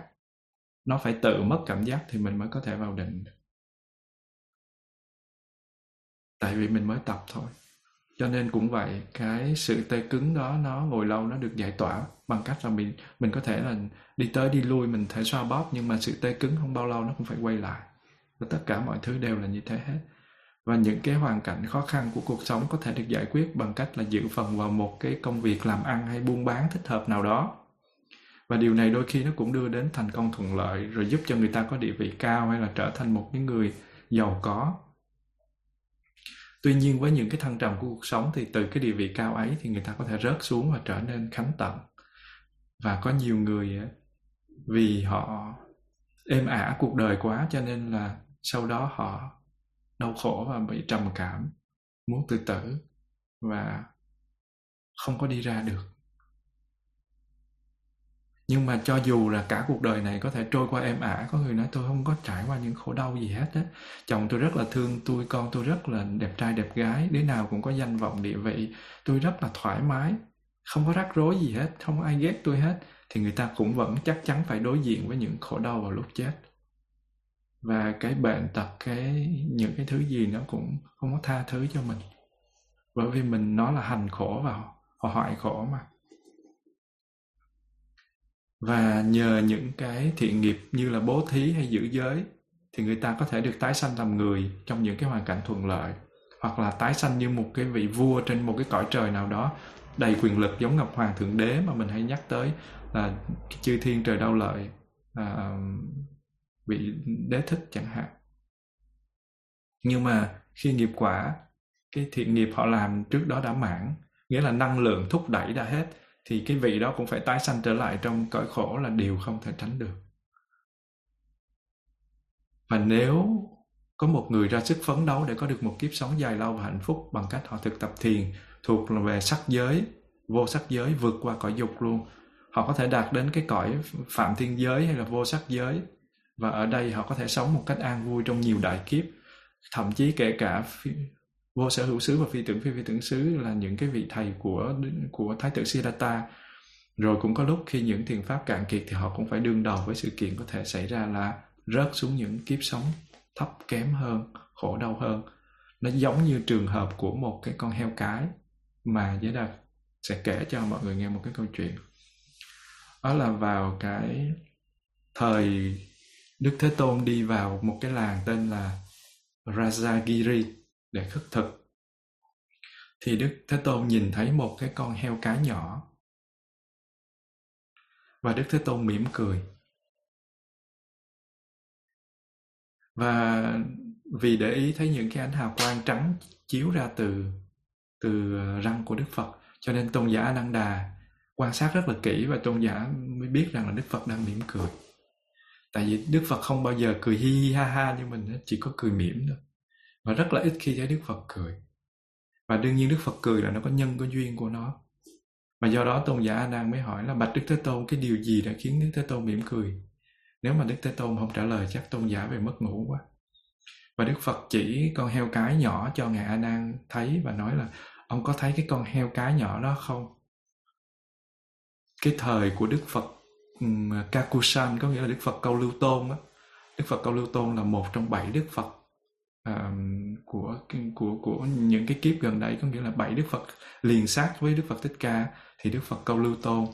À, vào thời đó thì cái con heo đó là một thiếu nữ trong kiếp người. Trời một cái đức phật ra đời là rất rất lâu xa một đức phật ra đời vô cùng lâu xa. Vậy mà cái vị thiếu nữ đó ở trong cái kiếp đó là là con người mà bây giờ thành con heo. Và khi cái thiếu nữ này chết á, thì cô ta tái sanh làm một con gà mái ở gần trai đường của một ngôi chùa nọ. Và cái con gà mái nhỏ đó nó rơi vào nanh vuốt của một con diều hâu. Rồi à, trước đó thì con gà mái nó tình cờ nghe được một cái vị thiền sư tụng một đề tài thiền mà điều này đã làm khởi lên trong nó những thiện ý. Có cái con gà mà nó nghe được mà nó có khả năng cảm được và do nhờ phước báu này cho nên khi mà cái con gà mái nhỏ đó nó bị cái con diều hâu nó quắp và nó bẻ cái đầu á, thì con gà mái nhỏ nó tái sanh là một nàng công chúa có tên là Upbari ở trong một gia đình hoàng tộc. Và cái công chúa Upbari này sau này đã từ bỏ đời sống gia đình và trở thành một cái người tu nữ gọi là nữ khất sĩ, và sống trong cái trú xứ của các vị khất sĩ. Và một hôm thì cô này tình cờ cô thấy được những con giòi ở trong cái hố phân. Và hình ảnh của những con dòi nó trở thành một cái đề mục thiền quán. Hồi xưa thì mình à, không có cái nhà vệ sinh giống như bây giờ. Với đạt nhớ ngày xưa mà những cái nhà vệ sinh mình đi, mình có thể thấy dòi nó bò lúc nhúc lúc nhúc chứ nó không phải như cái toilet bây giờ. Cho nên cái chuyện mà cô này cũng nhìn thấy con dòi trong một cái cái hầm phân, cái cái nhà xí thì là là là là một cái chuyện rất là dễ hiểu. Và những cái con dòi đó nó trở thành một cái đề mục thiền quán cho cô ta. Và thông thường thì các cái vị tu sĩ mà dùng thiền quán quán bất tịnh quán thì họ đến cái xác chết để họ quán ở ở Ấn Độ và những cái nơi như thế. Người ta có xác chết do uh, không có phải là chôn xác chết như bình thường mà là người ta để cho trên cây treo trên cây cho chim ăn thì gọi là điểu tán và đốt thì gọi là hỏa tán bỏ xuống sông Hằng thí dụ vậy thì gọi là thủy tán. Rồi uh, bỏ lên trên bỏ ra ngoài đồng trống là không tán để cho những cái thú nó tới nó ăn thịt vân vân. Còn chôn xuống đất thì gọi là địa tán. Và khi mà người ta để cái xác chết như thế thì các cái vị tu sĩ thường là đến để quán chiếu cái sự dơ bẩn của thân mà để uh, đoạn tuyệt được cái bất tịnh. Ờ, cái cái cái cái tâm bất tịnh của mình là tham ái tham dục vướng mắc vào nam sắc hay nữ sắc đó. thì cái hình ảnh của con dòi nó đã trở thành một cái đề mục thiền quán và nhờ hành thiền thì cái cô công chúa này đạt tới sơ thiền. Và sau khi chết thì đương nhiên cô sẽ làm một cái vị à, chư thiên. Và không biết là cô làm gì nữa thì sau khi chết thì cô tái sanh là một vị phạm thiên trong cõi trời sơ thiền sắc giới. Và hết thời hạn của cõi phạm thiên á, thì cô tái sanh làm con gái của một vị trưởng giả trong cõi nhân loại. Và chết từ cõi đó thì cô làm con heo cái hiện nay. Và thấy được những sự kiện này khiến cho như lai mỉm cười vậy. Đức phật giải thích là như thế. Thì đức phật à, nói một chuỗi nhân quả của cái cái cô này và đức phật mỉm cười. Thì khi mà đọc tới đây chưa đọc hết câu chuyện á thì chúng ta thấy là mình chưa hiểu câu chuyện thì mình nói tại sao thấy con heo đức phật không khởi lên tâm từ bi thương cho cái sự ngu dốt tham ái của chúng sanh mà đức phật lại mỉm cười. Thật ra nó có duyên của nó. Nghe xong cái câu chuyện tái sanh tiếp diễn trong nhiều kiếp sống này thì tôn giả ananda và các vị khác trở nên kinh cảm. Có nghĩa là kinh sợ và cái cảm giác nó rất là ngạc nhiên và nó rất là uh, gây ấn tượng. Và đức thế tôn muốn muốn tạo một cái nhân duyên cho các vị này. Tác ý các vị này gây ra một cái cảm xúc để mà các vị này cố gắng tu. Giống như là người mẹ mô tả uh, uh, cho đứa con là coi chừng coi chừng cái ông uh, ông kẻ vô ông bắt á thì đứa con nó sẽ ăn cơm. Thì ở đây cũng vậy đức phật tạo ra một cái cái sự một cái uh, một cái sự kiện như thế mà sự kiện có thật. Đức phật kể một sự kiện có thật để cho mọi người tạo ra một cái động lực để tu. Và đức thế tôn dừng bước khất thực và trong khi vẫn đứng trên đường cái thì ngài à, đọc một cái bài kệ sáu vần bài kệ thứ nhất ở trong đó có một cái đoạn là như cây bị chặt đốn gốc chưa hại vẫn bền ái tùy miên chưa nhổ khổ này vẫn vẫn sanh hoài.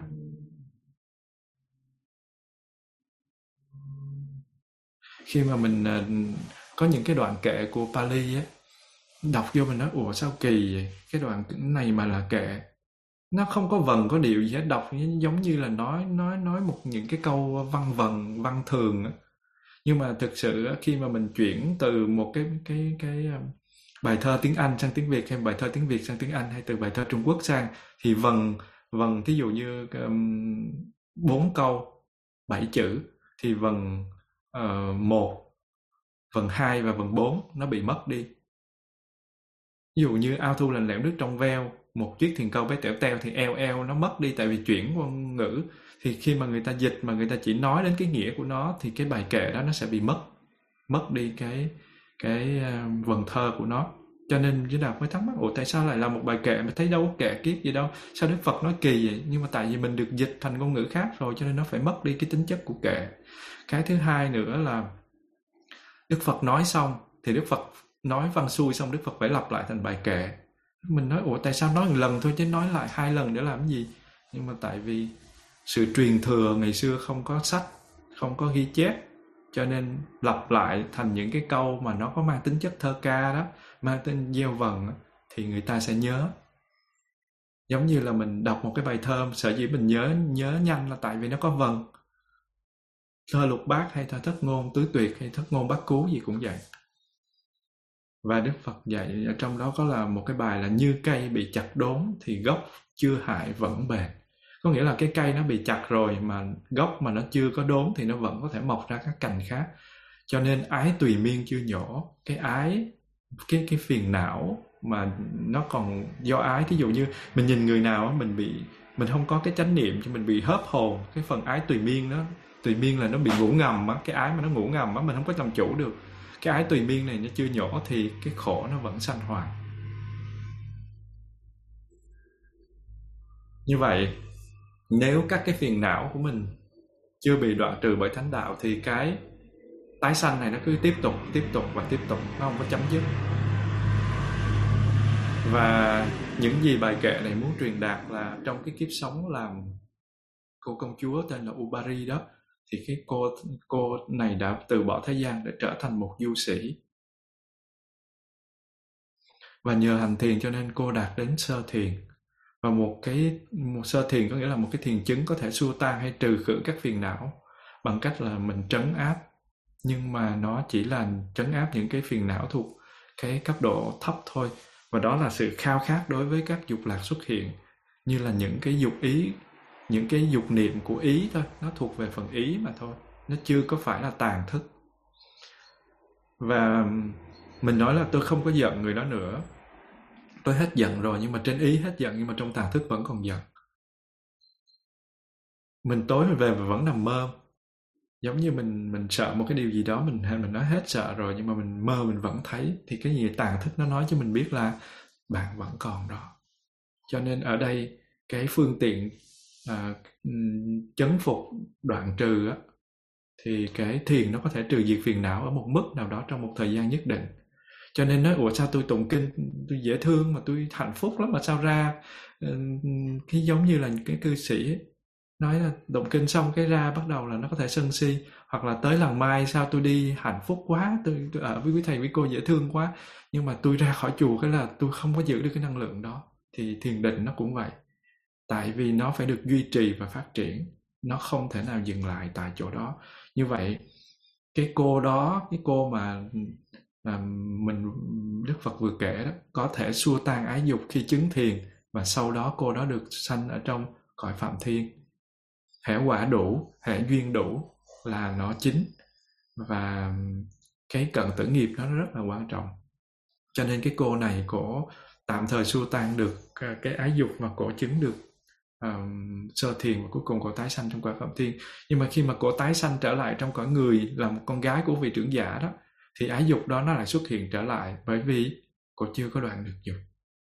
Và tất nhiên cái hữu ái là cái tham muốn hiện hữu nó vẫn tồn tại ngay khi cô đắc thiền. Cái cái thường kiến cái thường kiến nó kèm với cái tham ái đó nó vẫn còn. Và như thế thì những cái phiền não ngủ ngầm hay gọi là tùy miên ấy, ái tùy miên ấy, nó chưa bị bứng gốc hoàn toàn. Và từ phạm thiên thì cái cô đó đó phải xuống cõi người rồi từ từ đầu thai thành kiếp của một con heo. Như vậy chừng nào tham ái vẫn còn sự tái sanh sẽ liên tục xảy ra theo cách này trong nhiều kiếp sống. Và cái con heo cái nhỏ ở trong câu chuyện trên nó cũng đã trải qua cái kiếp à, làm con gái của vị trưởng giả. Và sau khi đã làm con gái vị trưởng giả thì tái sanh trong kiếp sống của một con heo. Cái điều này có có thể xảy ra là vì một cái nghiệp xấu mà cái cô này phạm khi làm người. Đó là cô đã tỏ ra rất là kiêu căng, sất sượt đối với những người mà đáng lẽ ra cô phải tỏ lòng cung kính. Cái quả đó nó nó kết hợp với các duyên, các nhân đó chứ, kết hợp với các duyên để tạo ra một cái quả là cô tái sinh làm heo. Và khi cái con heo cái đó chết thì nó tái sanh trong một cái gia đình hoàng tộc ở suvanna Bhumi và Đức Phật chỉ kể tới cái cái chỗ mà cô ta tái sanh làm con heo đó thôi.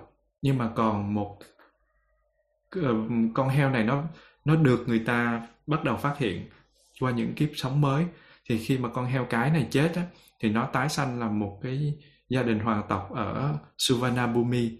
Mà cái vùng đất này thường được cho là xứ Miến Điện. Mà một số cái nhà học giả là cho cái vùng đất này là một cái đảo Sumatra của Ấn Độ Dương dựa vào những cái ký tự do đức vua tên là Devapala khắc ở trên đồng vào khoảng Phật lịch 1500 và khi mà công chúa của cái xứ này cái xứ uh, uh, Suvarnabhumi và khi công chúa này qua đời thì cô lại tái sanh làm một người nữ ở Ấn Độ Varanasi.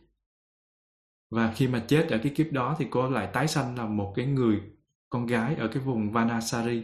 Arasi đông nam của thành phố Bombay của Ấn Độ.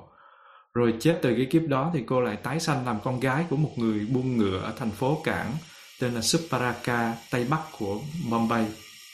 Và kế tiếp thì cô lại sanh làm con gái của một chủ tàu ở cảng Kavira vùng cực nam bán đảo Indian. Và đây là một cái vùng đất ven biển do người Tamil trước đây gọi là uh, Damila cư trú và kế tiếp đó thì cô lại tái sanh trong một gia đình của một viên chức chính phủ tại Anuradha của Tích Lan ngày nay. Rồi kế tiếp đó cô lại là con gái của một người đàn ông giàu có tên là Sumana ở ờ, uh, Bokhanta, một ngôi làng ở phía nam của Anuradha và cô lấy tên là Sumara, Sumana cũng giống như cha của mình. Và sau đó cô dọn về nhà ở tại Mahamuni, một cái ngôi làng thuộc cái huyện tên là Digavapi. Và một hôm thì có một cái vị quan cận thần của đức vua tên là Duttagamini. Và cái vị đó, cái vị cận thần đó tên là Lakundaka Atimbara tình cờ đến thăm cái ngôi làng mà um, cái cô đó ở thì thấy cái cô đó và ông tự nhiên ông phát sinh ra một cái tâm yêu cái cô đó như điên và ngay lập tức ông xin làm đám cưới với cái cô đó. Ừ, rồi mang cô đó về cái làng Mahapunna của ông. Đó là tiếng sét ái tình. Và cái, một cái vị trưởng lão tên là Maha Anuruddha đang cư ngụ tại một cái chùa tên là Taosun và một hôm đi khất thực ở cái ngôi làng của cô á, thì trong khi chờ để được cúng dường vật thực ở cổng nhà của cô đó, thì Ờ, cái vị khất sĩ đó nhìn thấy cô đó và nói với các vị tỳ kheo đi cùng là này các sư em thật là kỳ diệu sao đó thật là đáng kinh ngạc làm sao. Cái con heo cái mà đức phật kể trong cái kinh mà chúng ta được biết ấy, bây giờ là vợ của quan cận thần tên là lakundaka atimbara kìa có nghĩa là cái câu chuyện của đức phật kể là vào cái thời ờ, một cô gái thời của đức phật ờ, um, kakunda đó cái phật uh, câu Phật câu lưu tôn á thì được sanh làm một cái con heo cái.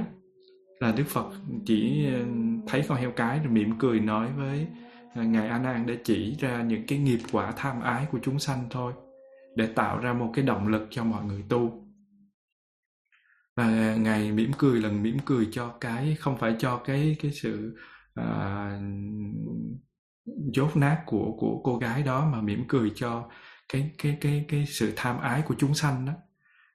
Và thấy được cái con đường đi đó cho nên ngài đã đoạn được cho nên ngài mỉm cười cho ngài và cho và ngài dạy cho mọi người à, thực tập để đi ra đó. Thì à, cái đoạn mà con heo cái mà nó đầu thai tới cái cô gái này và để cho um, cái vị uh, cái vị uh, thiền sư này là cái vị trưởng lão này mà nói lên rằng là con heo cái thời Đức Phật bây giờ là vợ của quan cận thần đó thì cái vị này là một cái vị chứng chứng đạo và vị này thấy và vị này nói. Thì khi mà nghe được cái lời cảm thán này á thì cái người mà đầu thai qua bao nhiêu kiếp là tên là Sumana đó đó vợ của vị quan cận thần đó thì tự nhiên lại nhớ được tiền kiếp phát triển được cái trí thì nhớ được tiền kiếp. Nhờ cái năng lượng của cái vị này tác động.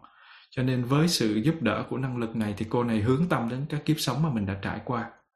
Và do cái kết quả của việc nhớ lại tiền kiếp cho nên cái cô này cô kích động với cái nỗi sợ hãi và viễn cảnh của những lần, lần tái sinh mà cô đã trải qua.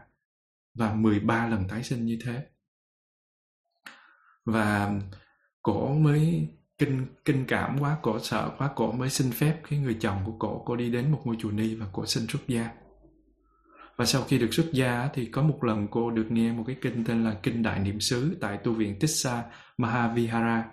Và cô thực tập à, chánh niệm theo cái bài kinh và cô đắc được quả dự lưu, có nghĩa là à, nhập lưu thánh đạo và nhập lưu thánh quả đó, và trở thành một cái bậc thánh, gọi là thánh tu đa hoàng và rồi khi mà cái vua tên là uh, Dutagamini lên ngôi á, thì cô lại trở lại cái ngôi làng của của cô á, ở Bokhanta bản xứ của cô ở một cái ngôi đại tự tên là Kala Kanamaha Vihara thì cô lại được nghe một cái bài kinh tên là Asivi Sopama và chính cái bài kinh này đã giúp cho cô đạt đến đạo quả A La Hán. Cô thành A La Hán và giải thoát hoàn toàn khỏi ái dục và xem xét một cách tỉ mỉ và thấu đáo 13 kiếp sống của cái cô này thì chúng ta có thể khởi lên một cái tâm kinh ngạc, một cái ý thức tâm linh khẩn cấp là mình phải chuyển hóa tham ái ngay lập tức. Và khi cái người thiếu nữ của cái thời của Đức Phật Câu Lưu Tôn ờ, mà cái cô này chết đi và bỏ lại một cái gia đình tài sản và thân xác trong khi bạn bè và gia đình của cô thương tiếc cái chết của cô thì cô lại là sanh làm một cái con gà mái. Và thật là một cái ý nghĩ rất là đáng sợ, một cái con người mà phải tái sanh làm một cái con gà. Và con gà đó thì chắc chắn nó cũng có gia đình và bạn bè. Và khi mà ờ, nó gặp một cái chết khủng khiếp như bị chặt đầu hay một con diều hâu dùng mỏ quắp lấy nó và quật nó một cách giả ma thì nó rất là sợ hãi. Và tuy nhiên, có một điều ăn ủi là cái cô này được tái sanh làm công chúa do phước nghe kinh từ một cái vị sư tụng đề tài thiền. Cho nên đó là nhiều khi mình tụng kinh mình không hiểu gì hết, mà cái người chư thiên hoặc những người khuất mặt hoặc là những cái chúng sanh đầu được lợi lạc, nó cũng là phước ngầm. Và dĩ nhiên là cái con gà mái nó không có biết tí gì về pháp hết, nhưng mà nó có sự chú ý chân thành đối với lời kinh. Và một chút phước nào đó nó làm phát sinh và nhờ cái phước đó nó được thành công chúa. Lợi ích của quả báo việc nghe pháp nó cũng lớn lắm. Cho nên là và một cái điều vui là làm kiếp công chúa thì cô lại trở thành phạm thiên. Và sau khi mà làm phạm thiên thì cô tái sinh làm nhân loại ở trong một gia đình giàu có. Nhưng mà đáng buồn thay là khi biết cô miễn cưỡng bỏ lại gia đình, bạn bè và tài sản để tái sinh làm một con heo cái.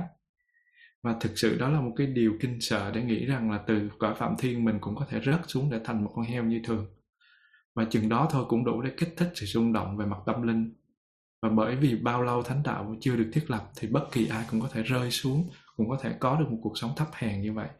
Và chính cái ý định khơi dậy sự rung động, kinh sợ về mặt tâm linh và thúc đẩy các vị tỳ kheo thực hành pháp với tất cả những cái lòng nhiệt thành, cho nên đức thế tôn mới nói cho các vị, mới cười để gây cái cái, mới mỉm cười để gây cái sự chú ý và nói cho mọi người biết cái sự tái sanh liên tục. Giống như con heo cái và nếu mà mọi, mình không có, mình không có có kinh sợ mình không có để tâm á, thì coi chừng tới phiên mình. Và con heo cái nó đã chết như thế nào không thấy đề cập trong kinh, nhưng mà có thể đoán chừng là bị mổ thịt như là những con gia súc hiện nay thôi. Và con heo cái thì dĩ nhiên là có gia đình bạn bè. Và khi mà đã, mọi, đức phật nói như thế thì gia đình đó sẽ biết rằng là, cái kinh này truyền ra thì đức, gia đình đó biết rằng là cái con heo đó chính là là là người như thế và cái việc ra đi của cô khiến cho những cái người trong cái gia đình của cô rất là âu sầu. Và điều an ủi là cô tái sanh làm làm người ở sáu chỗ, từ cái chỗ tên là Suvana Bhumi cho đến Anuradha. Nhưng mà trong sáu cái kiếp đó thì mỗi lần cô lìa đời thì mà cô cũng có cái khổ của sanh lão bệnh tử thôi. Và cuối cùng thì cô đã trở thành một cái vị tên là Tỳ Kheo Ni Sunama, Sumana Theri. Và có lẽ là đây là một cái cái phần phấn khởi nhất của câu chuyện. Là vì nguyên nhân khiến có chuỗi tái sanh hết kiếp này đến kiếp khác của cô là do tham ái, hay mình còn gọi là do cái sự thật thứ nhì đó, nguyên nhân gây khổ, tập đế. Và không riêng gì cô, nếu mà mình chưa có đoạn trừ được tham ái thì mình cũng trải qua luân hồi như thế thôi, mình hết, chết kiếp này mình lại phải tái sanh kiếp khác liên tục. Và đó là điều hết sức quan trọng là mình phải trú được trong việc thực hành chuyển hóa tham ái để đoạn trừ. Tham ái nói cách khác là đoạn trừ cái nguyên nhân để sanh khổ. Và cái vị uh, tỳ kheo ni sumana theri lần đầu tiên nghe cái bài kinh đại niệm xứ thì cô trở thành một cái vị uh, chứng đạo thánh quả nhập lưu. Và cô thực hành cái um, chánh niệm theo phương pháp dạy trong kinh. Và cô đắc được quả vị đó và rồi sau khi mà cái, cô nghe một cái bài kinh tên là acv Sopama. Cái bài kinh này là một bài kinh do trưởng lão tên là mahantika thuyết cho một cái vị vua rồng tên là Ava, Aravala. Và dân chúng ở Kashmir và Ganda. Và lúc mà thuyết cái bài đó thì 80.000 người nghe, họ đi theo đạo Phật để họ thực tập. Và 100.000 người đã xuất gia sau cái bài pháp đó. Và cái bài kinh đó cũng được ngài Mahinda thuyết lại tại Tích Lan. Và vào ngày thứ ba sau khi mà đến thành phố này thì 30.000 người được chuyển sang đạo Phật. Đó là một sự kiện lịch sử của Tích Lan. Và cái, khi mà cô nghe cái bài kinh đó, cô thực hành tinh tấn và cô đã đắc thánh quả trở thành một vị a la hán ni như vậy tham ái hay nói cách khác là tập đế, nguyên nhân gây ra dukkha đã loại trừ trong cô. Và cô không còn tái sanh nữa, cô đã đắc được cái sự an lạc của niết bàn và sau đó thì cái vị uh, Suma Sumana Theri có nghĩa là cái vị uh, nữ khất sĩ này tuyên bố với các cái người tu uh, chung với cô nghĩa là những người đồng phạm hạnh rằng là cô sẽ nhập niết bàn. Và sau khi mà uh, cái thọ hành trong kiếp hiện tại của cô chấm dứt có nghĩa là khi thân mạng của cô không còn. Và nghe như vậy thì tất cả các vị đồng tu cô gồm cả các thầy lẫn sư cô thỉnh cầu cô kể chuyện lại tiền kiếp của cô. Thì cô nói là cô từng là một người phụ nữ trong cái thời đức phật câu lưu tôn. Và khi cô chết trong kiếp đó thì cô tái sanh là một con gà mái. Và kiếp đó thì cô bị một con diều hâu giết chết. Nó mổ cô vỡ đầu và nó nhai cô ngấu nghiến. Rồi sau đó cô tái sanh là một công chúa trong cõi nhân loại. Rồi cô tiếp tục kể những tiền kiếp của cô cho tới kiếp cuối cùng cô tại ở ngôi làng Bốc Khanta đó. Và cuối cùng cô kết luận là, như vậy tôi đã trải qua 13 kiếp, nếm trải bao nỗi thăng trầm trong mỗi kiếp sanh ra ấy và trong cái kiếp cuối cùng này, do mệt mỏi với cái chuỗi sanh tử luân hồi cho nên cô xuất gia là một tỳ kheo ni, và cuối cùng cô đắc được quả là hán. Và cô nói là, cô, tôi hối thúc tất cả các vị, những vị tỳ kheo và tỳ kheo ni đạo đức nào của tôi, hãy ra sức chánh niệm để trở nên hoàn hảo trong giới định tuệ. Và cô nhập diệt, cô để lại một cái nỗi, một cái năng lượng đánh động rất là lớn trong thính chúng, gồm có kể cả nam nữ cư sĩ lẫn các vị tu sĩ. Như vậy thì trừ phi tham ái được đoạn trừ hoàn toàn, không có một hình thức giải thoát nào có thể xem là giải thoát hoàn toàn chân thực hết. Và sự giải thoát hoàn toàn và vĩnh viễn của, cứu khỏi mọi hình thức của khổ chỉ có mặt khi tham ái nó vắng mặt thôi. Và chính vì thế mà đức phật dạy là sự đoạn trừ, sự diệt tận của tham ái là sự thật màu nhiệm thứ ba, sự vắng mặt nguyên nhân của dukkha và điều này phù hợp với giáo lý duyên sanh vốn tuyên bố rằng là những cái nhân duyên như là vô minh hành thức danh sắc vân vân cho tới lão tử. Thì ờ, cái quả của chúng nó sẽ diệt. Nếu như tham ái diệt một chi phần diệt là tất cả cùng diệt. Vì thế trong cái kinh tăng chi đức phật dạy là này các tỳ kheo thế nào là diệt khổ thánh đế? Do sự suy toàn và suy tàn và đoạn diệt của vô minh cho nên các hành à, và hành hay hành nghiệp diệt. Và do hành nghiệp diệt cho nên thức tái sanh diệt do thức diệt cho nên danh sắc diệt do danh sắc diệt cho nên lục nhập diệt. Do lục nhập diệt cho nên là à, có nghĩa là sáu giác quan hay sáu căn đó nó diệt cho nên xúc diệt. Và do xúc diệt cho nên là sự tiếp xúc giữa căn và cảnh nó diệt. Thì thọ nó sẽ diệt. Do xúc diệt cho nên thọ diệt. Và do thọ diệt cho nên ái diệt. Và ái diệt nên thủ diệt thủ diệt thì hữu diệt. Và do hữu có nghĩa là tiến trình trở thành nó diệt ấy, thì tái sanh nó sẽ diệt. Mà do tái sanh nó diệt thì già chết sầu bi khổ ưu não nó cũng diệt. Như vậy là sự diệt của toàn bộ khối khổ ẩn này xảy ra. Mà không có một cái linh hồn hay một thực thể nào cũng chẳng có liên quan gì tới lạc ở đây hết. Và này các tỳ kheo đây gọi là thánh đế về sự diệt của toàn bộ uh, một cái khối mà chỉ có khổ này thôi. Và trong một cái bài kinh trên đó thì trình tự diệt chẳng hạn như mình nói từ vô minh hành vô minh diệt hành diệt vân vân tới cuối thì được nêu ra theo một dãy có thứ tự hẳn hoi. Cái điều này nó biểu thị cho sự tương quan từng nhân với quả của nó. Mà cái điểm mình cần chú ý ở đây là một khi mà vô minh và nó đã suy suy suy tàn và nó đoạn diệt á, thì tất cả những quả của nó nó đều diệt hết. Có nghĩa là một chi phần nó vắng mặt thì 12 chi phần 11 chi phần còn lại nó vắng mặt và mình nói là uh, mình muốn được hạnh phúc. Thì đúng hạnh phúc trong thế gian này rất là nhiều phương diện. Nhưng mà hạnh phúc á, nó nó nó nó chỉ là tương đối thôi. Và cái hạnh phúc của một con nai á, nó không phải là giành được con cái hay hạnh phúc của con gà nó không phải giành được miếng ăn và miếng thóc mà là hạnh phúc của con nai đó là thoát khỏi bầy sư tử và hạnh phúc của con gà là thoát khỏi người chủ là sẽ thịt. Cho nên đó là mình có hạnh phúc tới chừng nào chăng nữa thì suốt cái các cái kiếp tái sinh thì mình vẫn bị quá khổ thôi. Mình vẫn trôi lăn thôi. Mà cái gốc của nó chính là tham ái. Ờ, phát ngôn viên của 11 cái 12 cái khoác mắc xích từ vô minh cho tới tới um, lão tử và đó chính là cái tập đế và cái diệt đế mà đức phật muốn nói. Nguyên nhân của tham nguyên nhân của khổ là tham ái nguyên nhân của dukkha là tham ái. Và sự vắng mặt của tham ái thì sẽ đạt được trạng thái niết bàn. Còn uh, vận hành như thế nào về cái con đường uh, đạo đế cái tri kiến về đạo đế chánh kiến về đạo đế như thế nào để thực tập tu? Thì chúng ta bàn tiếp qua tuần sau. Xin cảm ơn đại chúng đã lắng nghe.